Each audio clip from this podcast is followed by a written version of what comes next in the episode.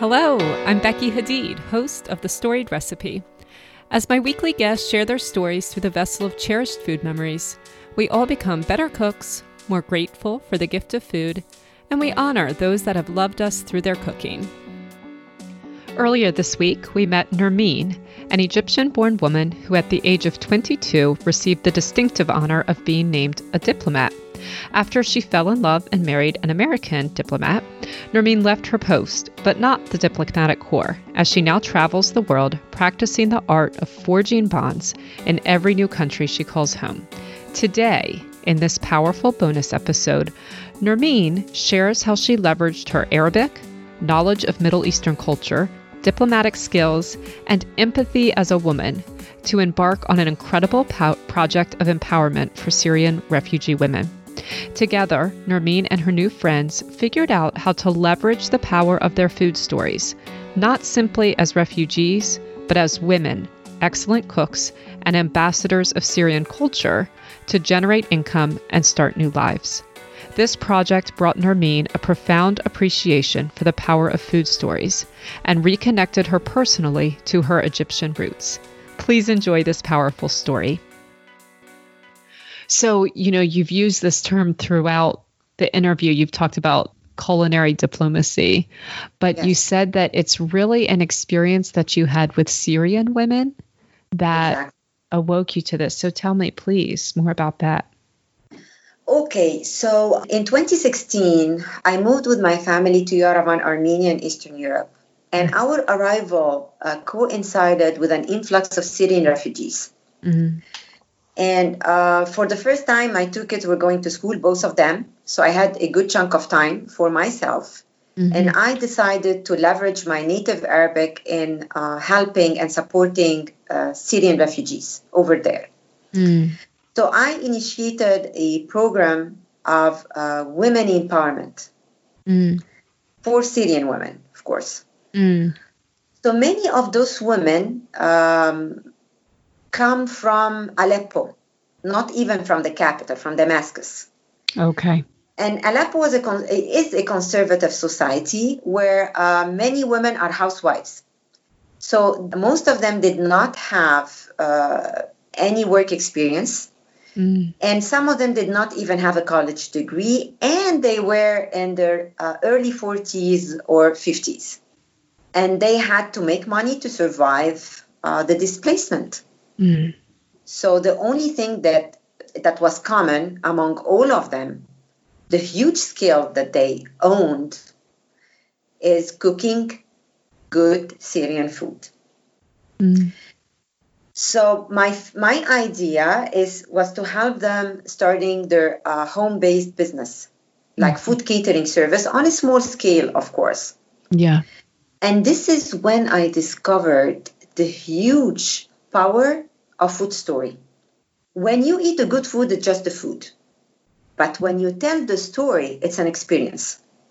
Mm. So, in order to advertise their food services, we used their stories. And I don't mean uh, by the stories the story of this displacement alone, but the, the story of the food. Every recipe was so peculiar and had a certain influence uh, because, as I said, they were coming from um, uh, different villages and places from Aleppo. Okay. So, some recipes were very esoteric. One lady had a almost a hundred year recipe uh, made all vegan with uh, potatoes and uh, grains things because, like this. because they're doing it based on what they have. Exactly. I see. And uh, so we we capitalized on this mm. and many or all of them were fearing the loss of their food heritage mm-hmm. so writing about the recipe was an excellent way to document their story mm-hmm. and their history in Syria. And they felt so proud with uh, sharing their food story with others. And what I found it fascinating, the empowerment uh, impact of sharing their story. They yeah. felt that they are no longer a number. Yes. Yeah. They felt that they are still a citizen with a history, with mm. heritage that is worth sharing with others in a new culture. Mm. they realized the fortune that they own, their storied recipe. Mm. And from this is where uh, it all began.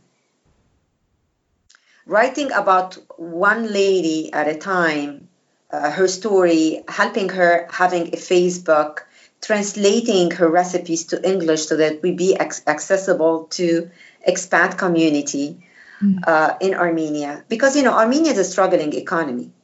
Yeah. And, okay. uh, but expats uh, afforded yeah. um, Yeah. you know th- their Yeah. the, their food uh, services yeah. so our main uh, audience was the expat community so i helped them uh, translating the recipes and Uh-huh. also twisting them uh, you know Okay, um, changing yeah. them into gluten free into low sugar in no carb recipes make them more trendy Yeah. uh, sorry trendier and uh, more appealing to the consumers You're a genius. Yeah.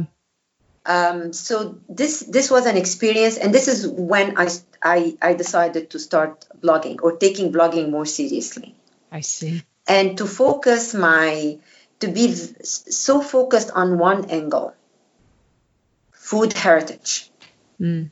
what does it mean what's an impact on our life Mm. so this is it that that was my story with the syrian refugees. That's incredible.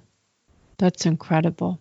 Uh, you know, And- I, I rushed to, to rescue them, but actually they helped me finding my voice Mm. in writing. Through them and through the stories, I came to figure my voice in writing on my blog and exactly what I should be writing about. Mm. And um, when I met them, I was, you know, relatively neglecting my my Egyptian food heritage. But after my experience with them, I Mhm. went back and and thoroughly explored my heritage again. Mm. I brought it back to life. Mm. Mm. And probably uh, over the last year, if you check my blog, you will see more and more Egyptian recipes Mhm. uh, being uh, published. Mm. And what was the outcome of this? Did they end up um, starting these businesses and publishing these recipes? Uh, it's a good question. Um, you know, the transition from being a housewife to a businesswoman Yeah. is not smooth Yeah. because they had to change their mindset first. Okay. Mm. They are used to a certain pattern where the husband is the main breadwinner hmm and she takes care of the house. hmm But what happened when they were displaced? Some of them, their husbands lost their business or all their money or their savings, and many of them uh, became sick. They couldn't work. Yeah. And because in the Middle East, usually the husband is older than the wife, Mm. they didn't have the energy to start something from scratch. hmm Uh, so what we ended up creating uh, a business where the husband is involved. So she cooks and he delivers the food, Oh. or she cooks and he uh, uh, takes the the um, uh, the orders from the uh, uh, clients.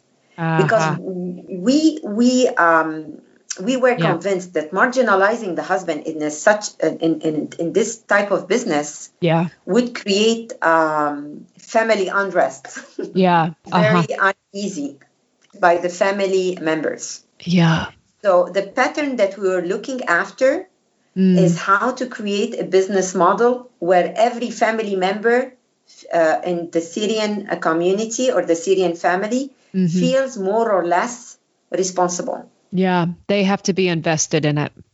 And yeah, this Yeah. is why I felt so privileged that I know and I understood the culture because I was Mm. able to communicate this gender issue to the donors.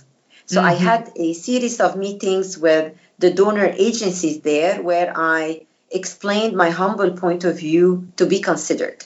Because some Mhm. of the aid programs were really isolated from the social background of those people Mm. you know they come from a completely different uh, Right. cultural and social background Yeah. Yeah.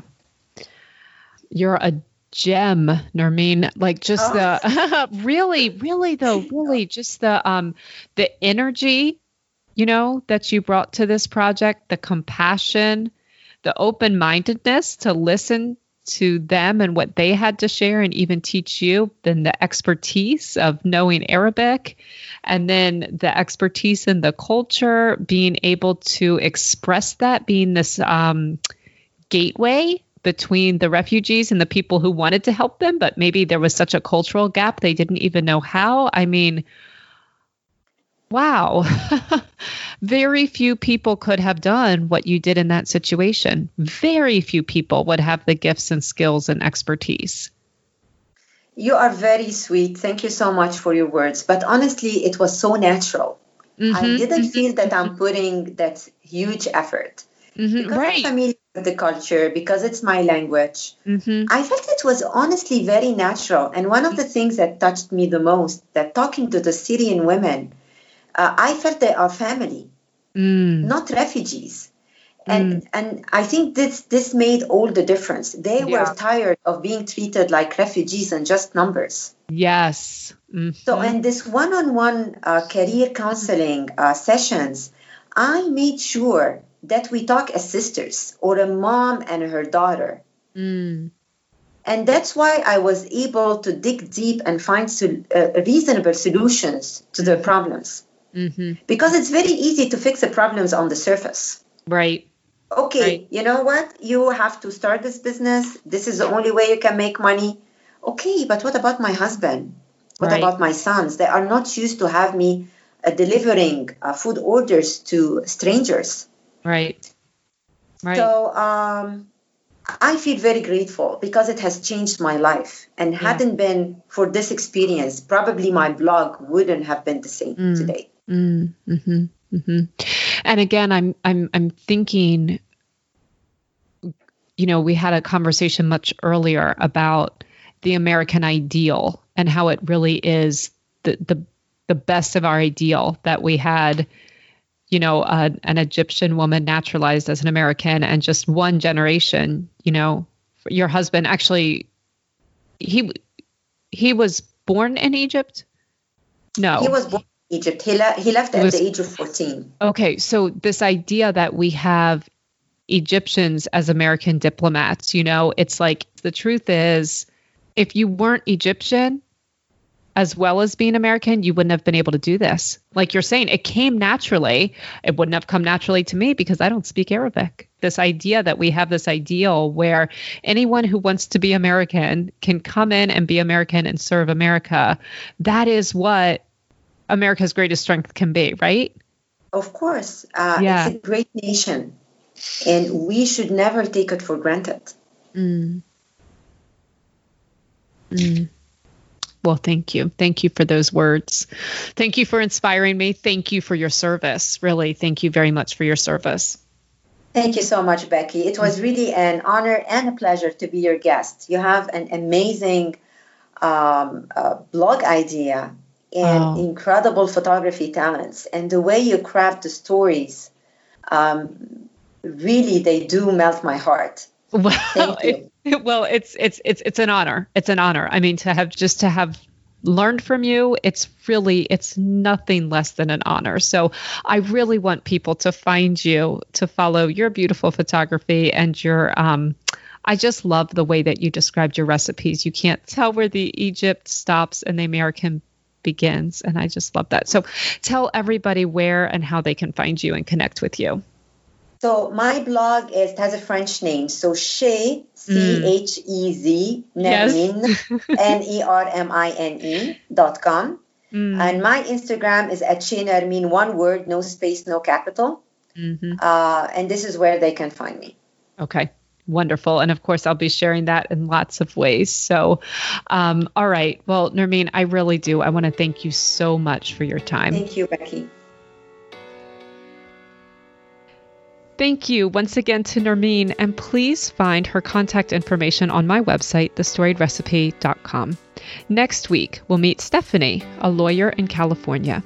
Stephanie focuses on how trauma impacts communities of color, and she will be introducing us to her inspiring Granny Octavia. You will fall in love with Granny, as did I, and be enriched by her le- life lessons and philosophies. So I do hope that if you haven't already just subscribed, you do that now. Also, please do remember that every share and review really means a lot to me. Starting anything new is a labor of love, and during this mountain climbing phase, your encouragement and every new listener that your shares bring really do mean the world to me. Thanks, and have a great day, my friends.